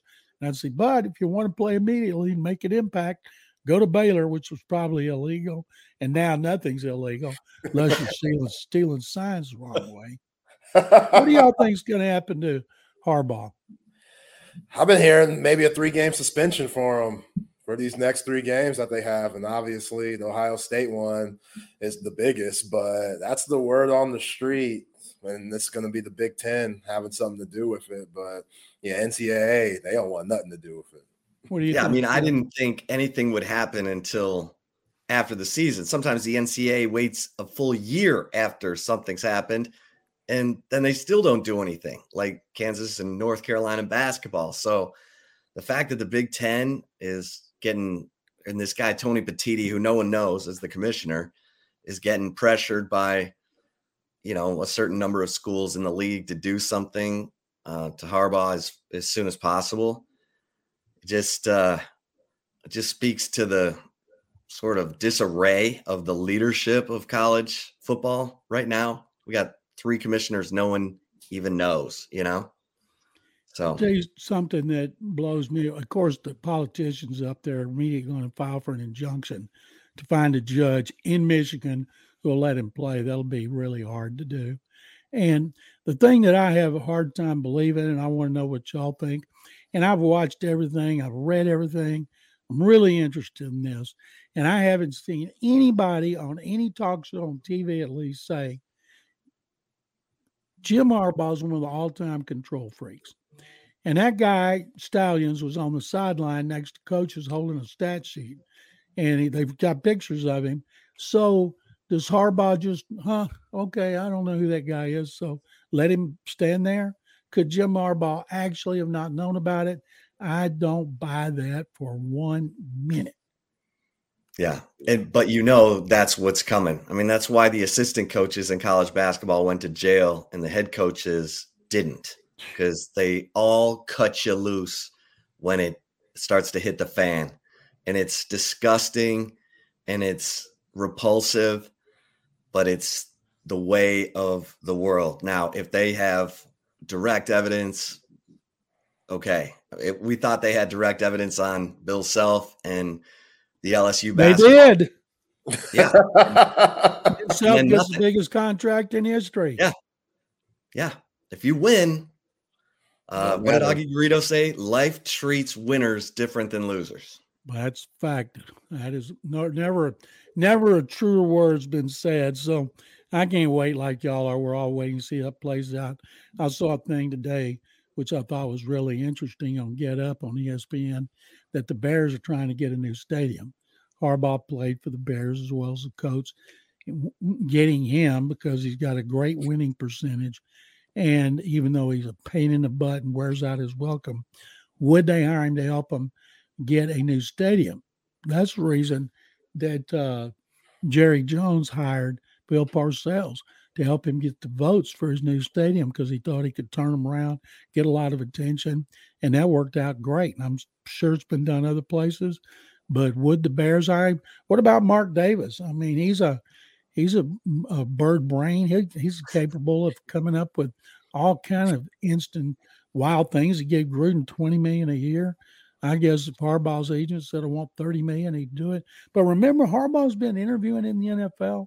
Nobody's hired him. Yeah. Yeah. Yeah. Hey, let, let, me ask you that. So sorry, Chip. Let me ask you that, John, on Soldier Field. Like, is it? I know it doesn't have that same Lambeau mystique, but it's still a pretty legendary stadium. They don't want to just, you know, just make it look better or renovate it. I don't know. it's just they're stuck on getting a brand new stadium in Chicago, and that's it. Well, remember, Zay, they the Bears bought land in a suburb. They bought a lot of land, and they want to build their stadium on their property. Now there's talk of another suburb coming after them, and and which is probably drummed up by the Bears because you need competition. So say they bought this land, but they need all kind of tax breaks, and say that county where they're in says, no, nah, we're not going to give you those tax breaks. And then they convince another county and they say, oh, we'll give you land and the tax breaks. And the politicians in Chicago, when they redid Soldier Field, I was in the press box when they lost a playoff game and we'd been down getting interviews. We were back just starting to type. And some big old union guy came in and said, in in two hours or whatever time it was, we're taking this stadium apart and we're beginning with a press box. So you guys better be out of here. Well, we complained to the Bears, the NFL. It didn't work because the union had control. So I don't think I've ever written anything faster. And as we were working, we could hear hammers and chains and saws. They tore that stadium down, built the new one in, did it too fast. It's not a good one made the capacity too small. It's also the fact it's on the lake. If you go to the suburbs, you don't get as much wind. I've been told in Cleveland because the stadium's on the lake and the wind is awful, even when the weather's nice. Had they built in the suburb more toward Canton or Akron, they wouldn't get near the wind they do. So the Bears are going to go where they get the most money. And right now, they control all the land in that suburb. And I don't see Chicago caving in. It's such a hot potato when it comes to politics. Mm. John, I wanted to ask you about you mentioned, you know, your story at uh, sportsradio610.com talking about CJ Stroud and Deshaun Watson. I want to get your thoughts on Deshaun Watson and his time in Cleveland and what what you expect from him. He's been injured. Last year, of course, was kind of a wash. He didn't play in 2020 because there's more than 20 civil suits, almost all of which were settled, not all of them. So he goes up last year. He missed the first 11 games of suspension, and he was not good. And this year, he's been up and down. Defense is great, best in the NFL. And there's some good defenses like Baltimore, Kansas City, but Browns are playing defense unlike they've ever played. They lose Nick Chubb, their best runner, and they're still a really good rushing team. And I think they've got a good coaching staff. If Watson could put it together, you know, they got a chance. Not, I don't think they're a Super Bowl contender, but to return to the playoffs. When Watson had the four teams that he told the Texans he would go to, he had no trade clause. And first one out was Cleveland. He wanted to have no part of Cleveland. And the reason was he'd played one game up there and the weather was so bad the wind was so bad they had to to uh, they had to evacuate the stadium. Unfortunately, it was during the pandemic. The pandemic season, they only had twelve thousand, and the wind was just terrible. He and Mayfield threw for like 50, 60 yards each, and they won on a Nick Chubb run. And so that weather, I wouldn't want to work there either. And then when the Browns got together, well, what can we do? Well, let's offer him a guaranteed contract. So they called his agent, David Mulugheta, who also represents CJ Stroud, offered him 230 million, guaranteed, fully guaranteed. So all of a sudden, Cleveland looked a whole lot better. But the fact is, his heart wasn't in Cleveland to begin with, and he's undergoing a lot of criticism there. That's a tough media market, and they're just eviscerating him for being hurt, for not being good, for not being worth all the trouble, the guarantee, everything. But I know he's physically tough. And I know he's mentally tough because of everything he's gone through, a lot created by himself. So I think he'll bounce back and be good, but he'll never have the stats he had here or in AFC South because his stats here were all compiled indoors. In the AFC South, indoors in Indy, Jacksonville, Tennessee, it's a whole lot better than playing all their division games outdoors in bad weather in December and January. John, what was your take on the Cowboys losing to the Eagles last Sunday afternoon? The Eagles now going to their bye, feeling really good, especially in the NFC, where a lot of Cowboys fans are just wondering, man, can't win the big game. They're a good team, but when they play you oh, know, those high powered, high quality teams, especially a squad that was in the Super Bowl last year, they just can't get over the hump. What did you notice in that game from the Cowboys and the Eagles? That they continue to have clock management issues. And you Mike McCarthy's been in the NFL 17 years. Dak, I think, is in his eighth year. They shouldn't have clock issues at the end of games. And Dak gave it everything he had. Dak's a really good quarterback. He's not a consistently great quarterback, but you got to know the rules. You got to have people making the right decisions. And some of the things they did, it lack of discipline, penalties at the worst moment, and then blow and make it having clock issues. You're not going to get over the hump, and they're not going to go back to the Super Bowl just based on talent. When it comes down to the playoffs, it's about who's healthy who's got the best, best quarterback, and then who can make the decisions correctly uh, when times are tough and the Cowboys don't do it. John, you are a uh, Pro Football Hall of Fame voter. Who's on uh, Who's on the docket for this year? Um, they haven't told us yet who the finalists are. They we we voted down to 25. The deadline I think is today. I did it a month ago, and then they'll send us a thing announcing who the finalists are. I'm assuming three of them will be just like the last two years: Andre Johnson, Reggie Wayne, and Torry Holt. Three great wide receivers to cancel each other out, which makes me sick because I'm the one presenting Andre Johnson, and I fully believe he deserves to be in the Hall of Fame. But Torry Holt and Reggie Wayne won Super Bowls. They played with Hall of Fame quarterbacks. Had a lot of other Hall of Famers on their team, and uh, which Andre Johnson did not. But uh, so I'll be ready to make the presentation sometime. I can't remember.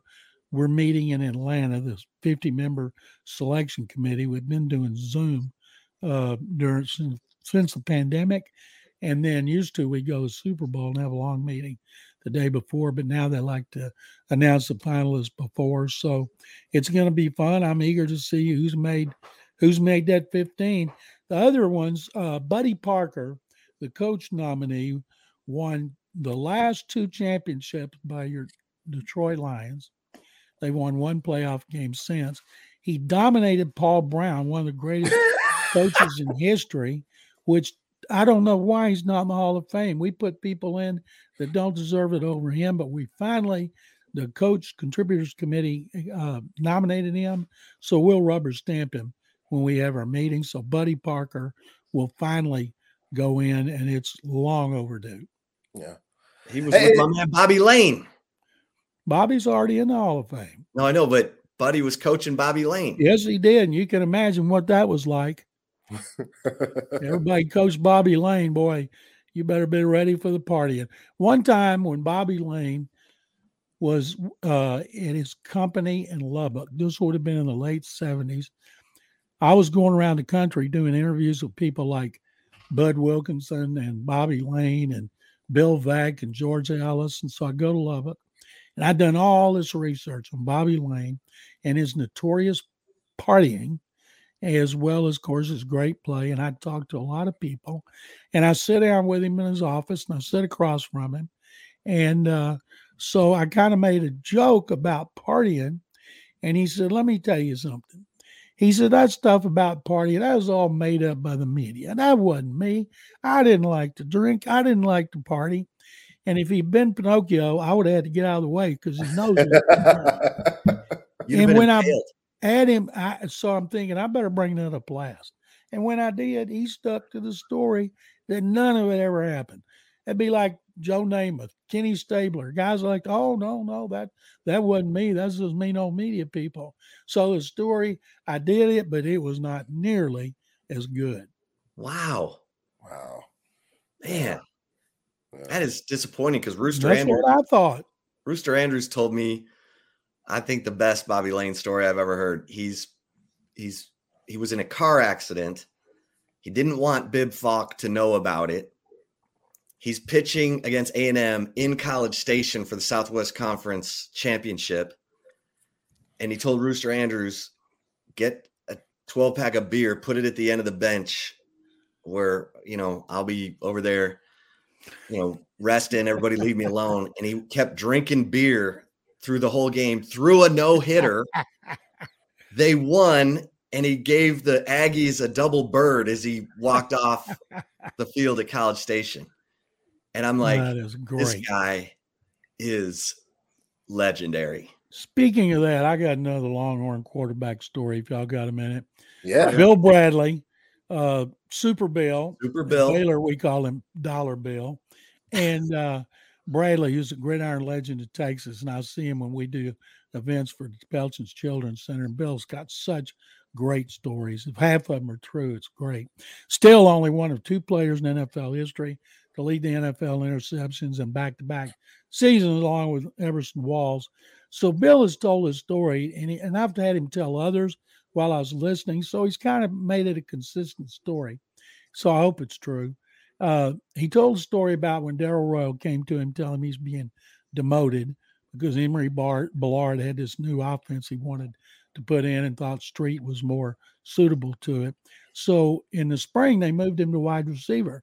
And he said, I was like fourth or fifth in the depth chart, and I knew coach was testing me. So I kept my mouth shut for one of the few times, and I did what I was supposed to do, and I took my lumps. Teammates giving me a hard time. He's but then they moved to defensive back, and of course, then he had nine years as a safety in the NFL, which turned out to be the best thing that ever happened to Bill. And uh, his junior year, they played they played A and M. He said, and he said he threw I think four or five interceptions, and the Aggies beat him, which is one reason Emory wanted to play a new system. So the next year, uh, he said that uh, in the pregame coin toss, he's a captain. He goes out there. They before the A&M game, they win the coin toss. Captain Bradley, you win the toss. What would you like to do? Kick, sit, receive, defend? He said, "We don't give a bleep." And the ref goes, "Captain Bradley, do you want to?" I heard you, and I told you we don't give a bleep. And they never had anybody say that. So the referee runs over and tells Royal, and he could see the smoke coming out of Royal's ears. So Royal told him what they wanted to do. And Bradley said he thought about going to one end of the bench to avoid Royal, but he went right up to him, and Royal was like just spitting. He was so mad. He put his hand on Royal's shoulder and says, Coach, we don't give a bleep. We're going to beat the bleep out of these bleeper bleeper Aggies. And he said that he intercepted Ed Hargett like four times, and they won the game. How about that? Wow. That's too That's- good. That's what I'm talking about. That's that's what you call a war daddy right there. Uh, Hey, John, we always appreciate it. Um, story time with John McClain. So you think the Bengals cover the six and a half?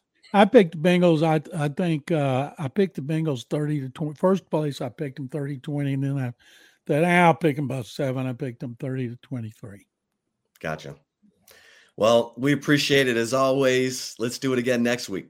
Thank you, guys. Thanks for not bringing up Baylor football. I'll see you all. Longhorns, Longhorns are going to coast against TCU.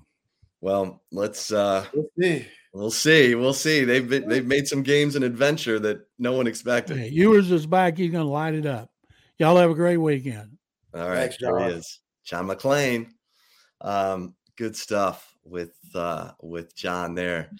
Um, hey, how about sitting in your great blue heron furniture while watching your audiovisual consultations big screen? I mean, this is the way to do it, folks. We're we're getting you all set up here. Uh, audiovisual consultations is the easiest call when it comes to wanting to upgrade your big screen, surround sound, surveillance, electronic shades, new lighting. They are the spot. And all you have to do is call 255 8678. And from the free consultation to installation, Tom McKay and his crew will bring everything to you. Don't go shopping around for a TV. He's going to bring you the best price on the best big screens. LG, got Sonos surround sound. It's so simple. all you got to do is call 255 8678. That's what I do. That's what I've done. Three different houses. Tom and his crew have come, set me up. Um, I know he's helped out every just about everyone on the staff. So when we talk about audiovisual consultations, we are talking from experience here at Texas Sports Unfiltered. avconsultations.com, but just call 255 8678. All right, Zay. I am ready give you my chip shot. Let's go. You ready? You ready? All right. So Texas, you get Quinn Ewers back um, for the start uh, in this game, and it is it's going to get interesting here uh, about Quinn Ewers and what he's going to do next year. And at midseason, I was told don't count on Quinn Ewers turning pro. It's not a slam dunk um, because I think Quinn felt rushed leaving high school early. And I think he wants to feel like he is absolutely, you know, where others see him. You know, like if others see him as a first round pick, he may not see himself yet as a first round pick because he's still learning the game, still mastering the game. Um, and and I think these last three games of the regular season and whatever happens in the postseason are going to have a lot to do with whether or not Quinn Ewers decides to do what everyone thinks he's going to do, which is enter the NFL draft. And Quinn is a, you know, he's an interesting guy. He's he's not he's not an introvert, but he is low key. He's quiet. He's chill and he's obviously really talented and he's also very thoughtful like when you heard him in the spring apologize to texas fans for the season he had last year that stuff matters to him i mean he, he's not he's not jay cutler you know jay cutler was sort of like mm-hmm. just was like a big clump of asbestos you know where nothing really phased him hot or cold. And which, which is odd because like after his career, Chip, no sorry to cut you off, but when he had that reality show with his wife, oh yeah, Jose Hilton. He was all like an extrovert and they were always joking around. He was always clowning her. They're divorced now, which that should show you something too. But Cutler was a completely different person off the field and like with the cameras on and stuff than he was on the field. So yeah, hey, it could have been really playing weird. for the McCaskey family in Chicago. That'll beat the life out of anybody. That's true. Because they are the Ford family used to be like that until mm-hmm. Willa took over, and now the Lions are spending some money. They're hiring the right people, but yeah, but I think Quinn, you know, Quinn for a guy who doesn't show much emotion he he cares. He he wants to be special. He wants to be one of the best. And and so I'm going to be fascinated to see how these, you know, last few games finish up and obviously him coming back um if he was really worried about the NFL, he probably wouldn't come back in this game. He'd probably wait one more week. But this guy cares about his teammates. He cares about winning. He knows this window is now and he wants to be a part of something special. And he knows after beating Alabama, and if anyone saw him after that game saying, It's time, he said it probably 10 times. He was going around to Texas fans saying, It's time. And that's that's why I just have a ton of respect for this kid because I still don't think that it was totally his idea to leave high school early. Um, and and I think that he wants to take charge of things now and and I don't I don't think he's to leave until he feels like he's accomplished what, what he needs to accomplish and feels the way he wants to feel going, you know, to the next level even though he'd probably get drafted. Um, you know, high, make money, learn on the job, whatever. But I think these, you know, these last few games of this season are going to play a big role in in what he decides to do. I don't think it's a slam dunk. He may well end up turning pro. And everyone's going to say, oh, "Are you kidding me? He loses going to lose Worthy and Mitchell and probably Sanders and he's going to the SEC. He's you know, he's not going to know his receivers. Why on earth would he come back? He could only go down. Um yeah. I mean, he's going to hear all that, but he's you know, he's trying to win something. He's trying to win a Big 12 title and do something that hasn't been done around here. So that's where his focus is right now. And then we'll see, you know, how the how the postseason goes and and everything else. But um, you know, I I thought I would chime in here because all these mock drafts sort of pointing to Ewers as a a guy who's you know 100% gone i don't think i don't think that's the picture right now Right. so Yeah, and you know when he's throwing against nobody, it's just it's a different arm. You know that's where you hear the Aaron Rodgers comparisons. Like he throws a pretty ball, and a lot of these GMs and offensive coordinators and head coaches, when they see him, they could say, "Oh, we could use that and make it fit." Maybe not the way that Steve Sarkisian has, or just maybe his arm is more, you know, based for the NFL than it is college. I don't know. I'd like to see more reps from him, but hell, tell Anthony Richardson about reps. I know he ain't playing for the Colts due to his injury, but he only had one season at Florida before he was the number four pick. So if Quinn Ewers is looking at somebody like him as an example, then I could see him going to the league. But yeah, this dude's a competitor. I mean, I know I talk about how dumb it was him lowering his shoulder after he got hurt for the AC joint against U of H. But remember, after he lowered his shoulder and he delivered the boom, like that dude, that dude got ran over. He was talking shit after that. He was in that dude's face, barking at him like, "Yo, what's up, son? You can't. I'm a quarterback. What you think this is?" And then he was like, "Ah, later,"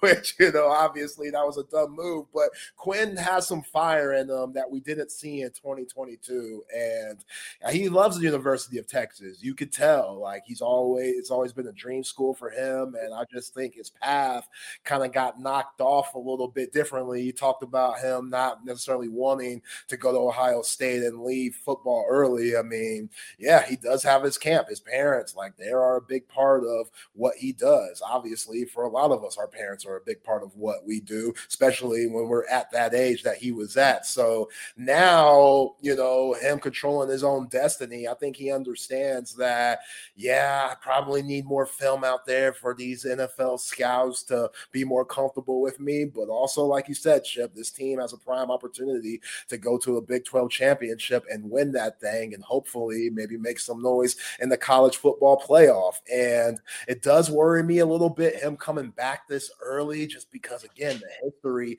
with these grade two AC joints. A lot of guys are out a couple of months, maybe at least six weeks, and you're talking about three weeks for a guy. So as Sark, AJ Milwee, this offense, are, they know that so is the play calling going to be like that? Is the play calling going to be more just, you know, adapting to what Quinn Ewers could do at this point of his career, health wise and ability wise? And that's why you should lock in on number 24 and CJ Baxter to get it done this game. So Quinn's not put in those situations where it's like three, you got to win it for us. I, he doesn't need to be put in those situations this week against TCU. I know TCU is up and down, but eight starters back on that defense, they can make plays and they can make life hell for Quinn Ewers, who I expect first couple of possessions to be a little bit rusty. So, yeah, I, I think he's still the best option out there. You know, even if he might be a little gimpy, I'd rather have him out there other than Maalik Murphy, just because for a defensive coordinator and a scheme, I think preparing for Quinn Ewers is a lot more, you know, just just a lot more in general. But you know, yeah, Quinn Ewers you got three more games left during the season to really make a name for yourself and your team to just get some more style points out there so the committee could have some serious decisions to make. And it starts in Fort Worth, you know, tomorrow night. And I'm excited. I'm excited for the opportunity for these horns because that was a big win against Kansas State. They might have mucked up 20 points, but that was a huge win for a team in recent years when they've got that dub. So that makes you excited just about these next three games for teams that aren't as good, but you still got to bring your A game, and I think they will tomorrow. Well, and the other thing to think about too is here are the quarterbacks who are likely to be in next year's draft Caleb Williams, Drake Maye, Bo Nix, JJ McCarthy, Jayden Daniels, Michael Penix. Yeah, I only people that I'd see I'd take over Quinn Ewers in that group is Caleb Williams and Drake Maye. Bo Nix, I don't know. Bo Nix has a lot of Brock Purdy in him to me. he does. Like you can't say he doesn't. He gives me a little bit of Brock Purdy vibes. Like in the right scheme and right coordinator and team, yeah, it might work. But don't forget what Auburn Bo Nix was like. Let's let's just keep it real.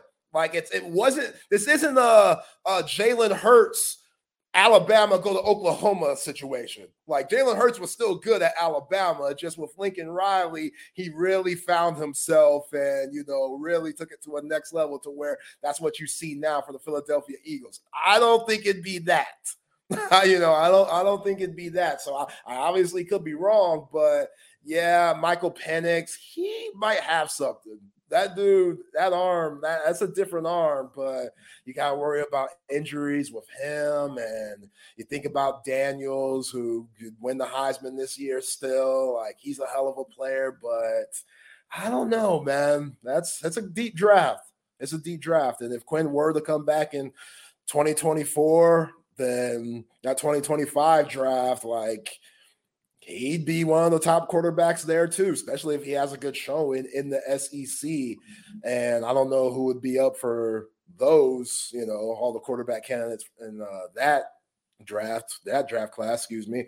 But uh, yeah, I, as far as Arch goes, now John didn't ask us about Maalik Murphy. If, uh, if Quinn Ewers come back, Maalik Murphy gone.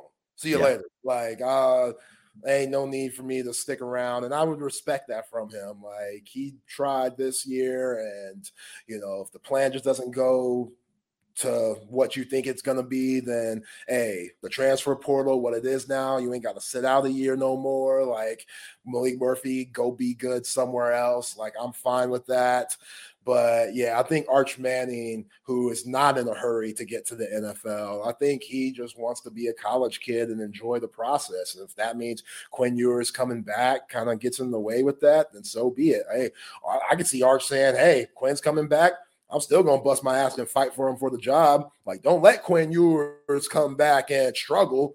If I'm Arch Manning, like, don't let that happen because he can come back all he wants. But if he struggles and you throw me in the game and I excel, it is what it is. It's all about winning games for Sark. Like Sark, you shouldn't be trying to make folks happy. That's your job on the line, sir. Like it's about getting these dubs, man. So, so this is an interesting question, Sam Vincent. Do you think uh, Quinn is better than Colt now?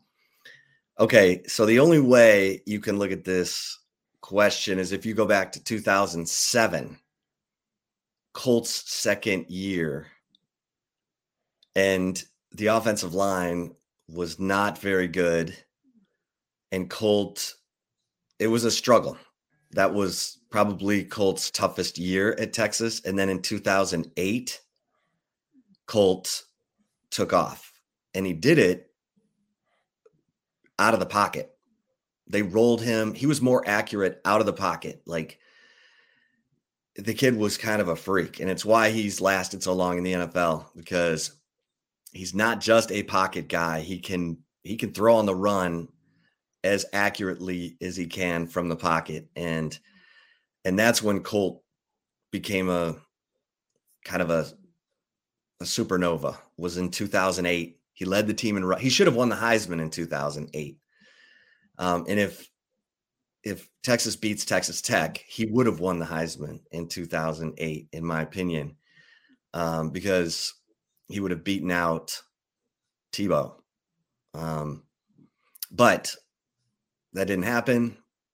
But Colt led the team in rushing in 2008. He also, you know, had 76.7% completion rate. It was ridiculous. His completion rate on third and seven or longer was 55% that season. It was ridiculous what Colt did. So, um, yeah, Quinn's not there yet. Um, and now that you look back, it's kind of, I don't know. I mean, Colt playing all four years, you know, he was they list him at six two. He might be six one. I mean, Colt Colt was a special person. He had special mental makeup because he was never supposed to play at Texas. He was a three star from Tuscola Jim Ned.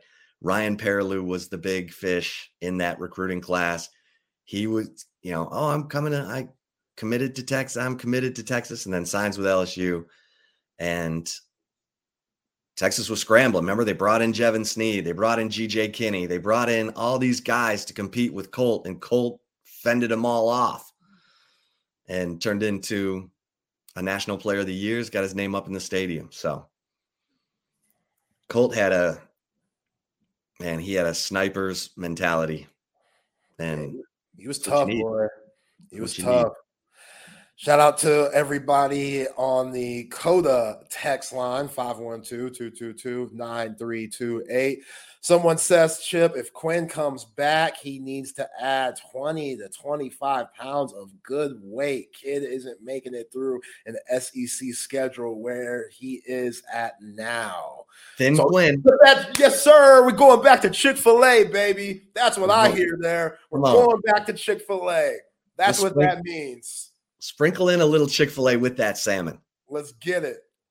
No, All right, man. We back to two sandwiches, two orders of fries, a big ass thing of sweet lemonade. Yes, sir. Oh, I love oh, their shakes.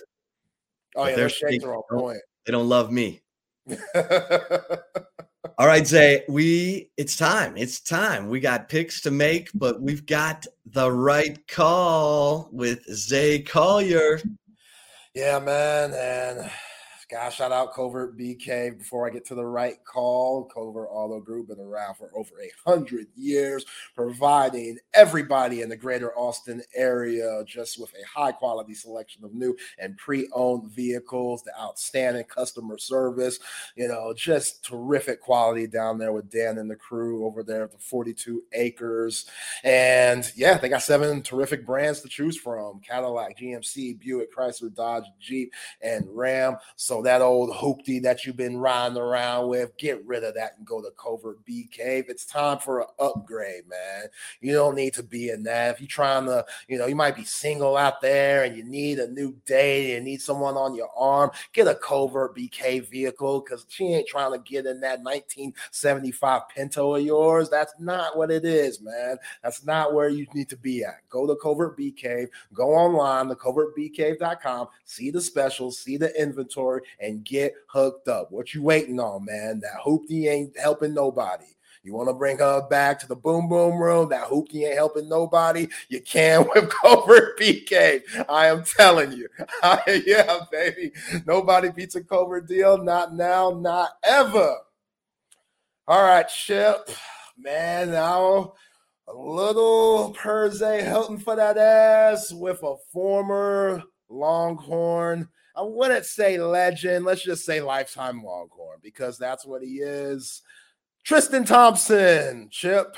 Tristan Thompson, who is playing for the Cavaliers. He is the backup center for other lifetime Longhorn, Jarrett Allen, and he's doing a decent job. But the fact that Tristan's still in the league with all the crap that he's dealt with, hey, salute to him because he's 32 years old and he's still getting this NBA money. So I can't knock it. But a lot of other people know Tristan Thompson for his Kardashian lifestyle. We all know him and Khloe Kardashian used to be together. They got kids together. But we also should know that Tristan has done her very wrong over the course of their relationship, cheating on her multiple times. Multiple times. And when you got sisters like Khloe does, that are always going to be talking, like Kim and Kourtney, and you got Kris Jenner out there roaming the streets, causing all types of havoc. for her family and making that money while doing it, you got to be careful. This is what Tristan asked for, but he is owning up, Chip. He is becoming a man before our eyes. And I think on the latest episode of The Kardashian Show that you could watch on Hulu, they're in season four, he sat down with Kylie Jenner because four years ago, trying to hook up with her. he was oh. trying to hook up with Kylie Jenner's friend. That's what oh. really got, that's what really messed up everything, which he made her famous. Jordyn Woods is her name. She's with Karl-Anthony Towns now, Minnesota Timberwolves center. So yeah, whenever you see the Timberwolves play the Cavs, let me know because that's much CTV. I got to see that matchup. But yeah, he kissed her back in 2019, and that ruined everything because Khloe, Khloe loves this dude. Khloe be giving him chances. You know, he's the father of her child, so she loves him, and they have a good relationship. My wife watches the show, and I'll be peeking. I ain't go front. I'll, I'll be peeking. You know, it's it's called quality time. Chip. I like spending quality time with my wife, so I watch what she likes to watch. Yeah, and it happens to be the Kardashians. Like screw, you know, sue me. So he apologized. He said, "When I cheat." I feel disgusted afterwards. that's the headline comment that's going around social media right now. When I cheat, I feel disgusted afterwards. And I feel disgusted a lot. Which, look, cheating's wrong.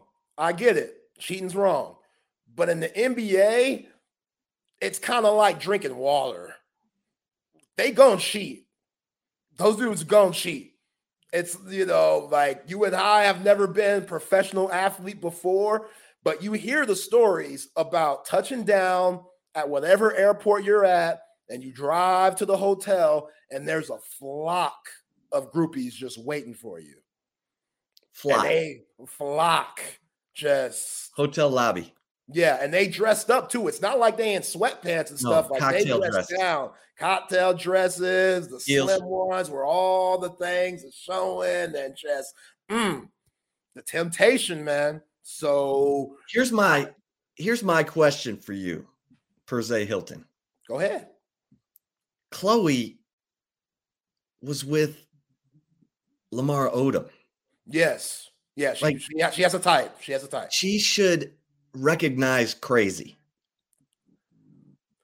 And yeah. yet she's with Tristan or has been with Tristan. Come on, Khloe. That, that's fair. That's fair. Now, I will say this Lamar wasn't crazy off the bat. Like, Lamar was winning rings with Kobe, and he was one of the best six men in the league. Like, Lamar Odom, his like when she met him, he was doing oh, okay. yeah. Yeah, yeah. When she met him, he was already established and stuff like that. He became crazy, I think, because of the family. I think yeah. he got caught up in the, you know, all just the crap that they deal with. And I think that really affects talk about mental health. We just talked to Chris Clack with that. Like Lamar Odom, I think he's dealt with some mental health issues just by being in the family. So I can't necessarily put that on Khloe. It's a part her fault, but you got to look at like look at Bruce Jenner. I mean, uh, uh, um, Caitlyn. Excuse me. I'm sorry, that wasn't appropriate. Look at that situation. Yeah, you know? like well, like you had Madonna. Remember Madonna? Yeah, love Madonna. So she she dated that that uh I mean she dated Dennis Rodman, but she and apparently she said she wanted to have kids with Dennis Rodman, but she ended up having kids with that personal trainer guy. And then she was like, thanks. Go on. And that's how he got, that's how Madonna got her daughter. Wow. Like Madonna was like auditioning people to be her baby daddy with no intention of ever staying with that person. Yeah. I think she tried to do it with Prince and Tupac too. See, so maybe Khloe's smarter than we think. Maybe she was, I don't know. I don't know if she's really like if she's smart, she wants a super tall guy to be the, her baby daddy, whatever, you know, she whatever she's looking for. Yeah. And, you know, great athlete, whatever. And then don't be surprised when they act a fool.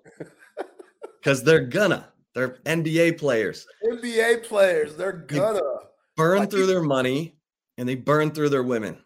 Yeah, that's what I'm saying. Michael was cheating his ass off. Juanita, go look up how much money Juanita got in the divorce settlement because Mike was out here in these streets. We know what happened to Kobe. Shaq's woman started basketball wise with the money that she took from the California divorce because Shaq was in these streets.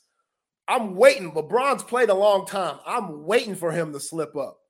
I'm waiting because, they real happy. Savannah, she's loyal. She real happy. I'm like, LeBron, come on. You're LeBron James. How can you not have that temptation? You saying you. you, You, you you want him to mess up. I don't want him to mess up. It's just like, how has he not with the track record of all the greats that I just named? You know what I'm saying? Like, Magic literally has a disease. Yeah, but? Magic was Magic was pre cell phones. True. Exactly. I mean, 2007 changed everything.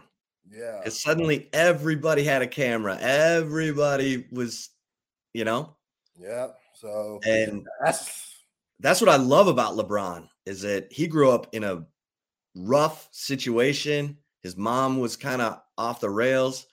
He he had to be the grown up, and he had all the hype, and he handled it.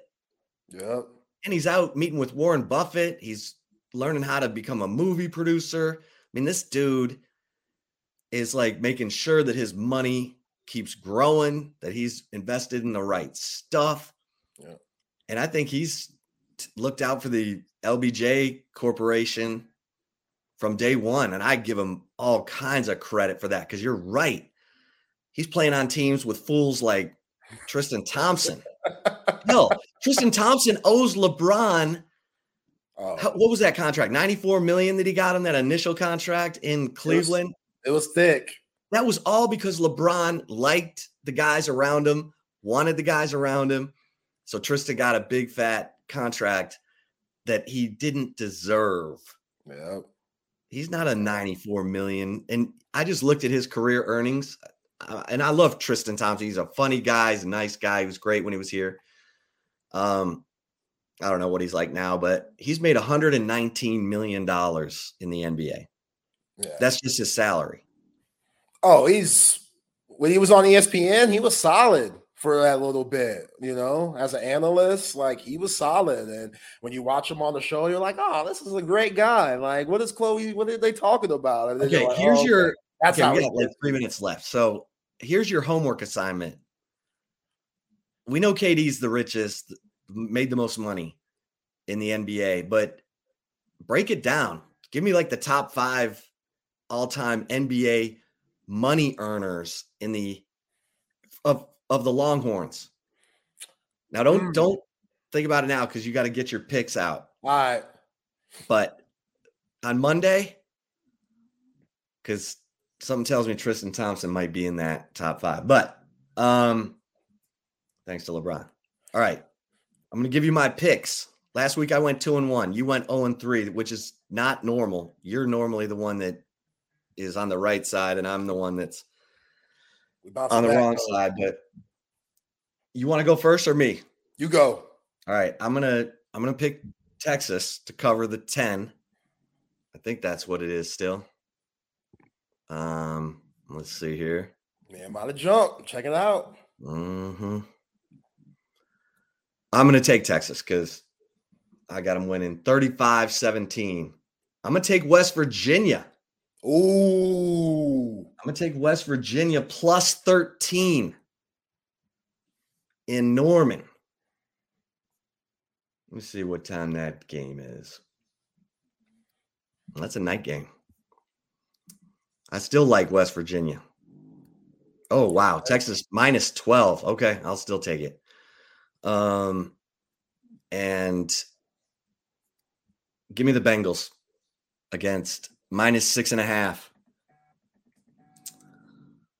against the Texans.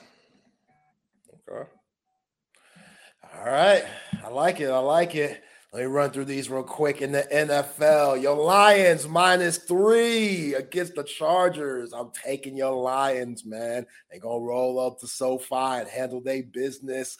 Detroit football. Do they do that like Detroit basketball? I'm sure they don't, but it sounds good. Um, we got Buffalo and Denver. Buffalo minus seven. Oh, I'm gonna go in Denver. Take the points. They beat Kansas City. I like that. I like that. I'm gonna take Denver with the points there. And then for my last one, let me go with Jacksonville plus three against San Francisco at home. I'm taking Jacksonville. I'm gonna go with the Jags. Brock Purdy still struggling. You go, I don't know if Deebo Samuel's back. I don't give a damn. Brock Purdy's still struggling. I don't know if there'll be four straight losses, but yeah, I'm I like the Jags, man. Jags plus three. Broncos. Oh, you like the Lions minus three. Yep. And Broncos plus seven. Yep. Okay. What do you what do you think for the Texas TCU game? Uh, I got 34 20.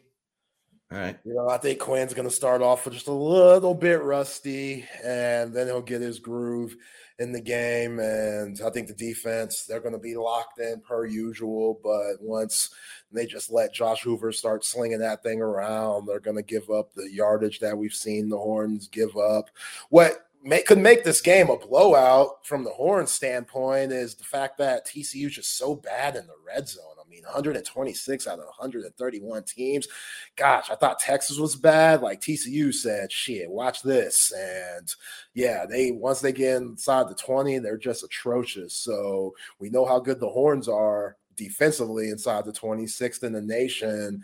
And yeah, I think that could be a serious problem for the Horn Frogs. But yeah, 14 points. This this game is always weird, especially when it's in Fort Worth. So yeah, I, am going to base it off of previous matchups and the fact that Texas record versus the Horn Frogs is not good as a whole. Good, you.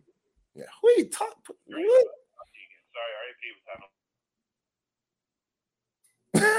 what is Trey? What's he doing? Well, he's on mute now. Trey, what up, man?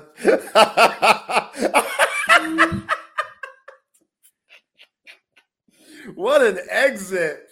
What an I was like, what when he said hold on, I thought he was gonna get something and bring it back to show you. But it, it seemed like an important call, obviously. All right, Chip. See you next week, I guess. Yeah. But What's up, man? How you doing? Jesus fucking Christ, dude. I'm I'm good. That was that was hilarious.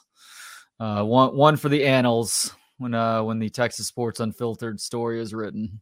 The uh, the Swift exit. I didn't put myself into the studio either. That was uh that was done by Chip, I guess. but uh, I'm I'm doing all right. Thank you for covering post game tomorrow. I'll be doing pregame with Buck starting at four, going all the way to six o'clock. We'll be broadcasting from Covert Bee Cave. And then it's going to be you and Rodney post game. I can't wait to listen. Yep. We'll see how it goes, man. What, Jeff Howe, what's happening? What did what did Chip mess up? He didn't mess anything up necessarily. He just took a phone call when Zay was mid sentence without any sort of warning, and then I got put it like on speaker yeah. too. Like we could hear the person from the phone. That's why it was. That's why it was on. Chip, like, Chip is Chip is a busy man. yeah, yeah, he, he is a busy guy, and he's obviously got his connections too. That was just hilarious how uh, how quickly that happened without any sort of warning. Zay's breaking down. I'm hearing and doing a great job of breaking down TCU. I'm waiting for a good, good moment to pop on to say what's up to the guys, try and make Chip uncomfortable, and then Chip makes us uncomfortable with how he uh how he hit eject today. Man, that so. reminds me of the time that uh, I was on the air when I was at the Horn, and Bucky kept trying to call me, not like not like butt dialing me. I'm like, I'm on right after you, like you know I'm on the air right now, and I can't answer the phone. He does that with me once a week still. I, I used to think that I used to think that that was him messing with me. I just think that he either he's either messing with everybody or he just forgets about it in the moment. I think he just messes with everybody. Yeah, maybe so. We're all we're all fair game. That's right. Um Hey, that the the chip deal that reminds me though. I said Chip was a busy man. You guys know I, I almost I got myself kicked out of home ec class in high school my senior year because I came into class late, and the home ec teacher was like, "Jeff, why are you so late?" I just said, "I'm a busy man, Miss Robertson." She's like, "Turn around, go right to the principal's office." yeah, I probably deserve that one. Did you get in trouble? No, dude, everybody liked me. I just went and Okay. shot the beat, shot the S with the principal for a little bit, and then went back to class. Yeah, they just Yeah. told me not to do it again. Hey, that's what happens when you're averaging what ten pan- pancakes a game, Jeff. Uh, the- I was averaging 10 career? pancakes for breakfast, not on the field at that point. I was that's uh that's the truth. That's the truth right there. Oh man. Oh, love you. I was guys, actually man. I was actually much thinner my senior year of high school. I was probably about two like in the two thirties, Oh, somewhere around there. And by the time high I school metabolism. by the time I graduated, I grad I was probably right around 200 pounds when I graduated. Damn. Well, Okay. and then that's what you know. That's why they say drink responsibly, kids, and they don't educate you in health class about hey, if you drink and eat while you're doing it, that's really what adds weight. So hmm that's consider my public service done for the day. Oh man, love you guys. I'll have a good show. Appreciate y'all. See you, Zay. Say, have a great weekend.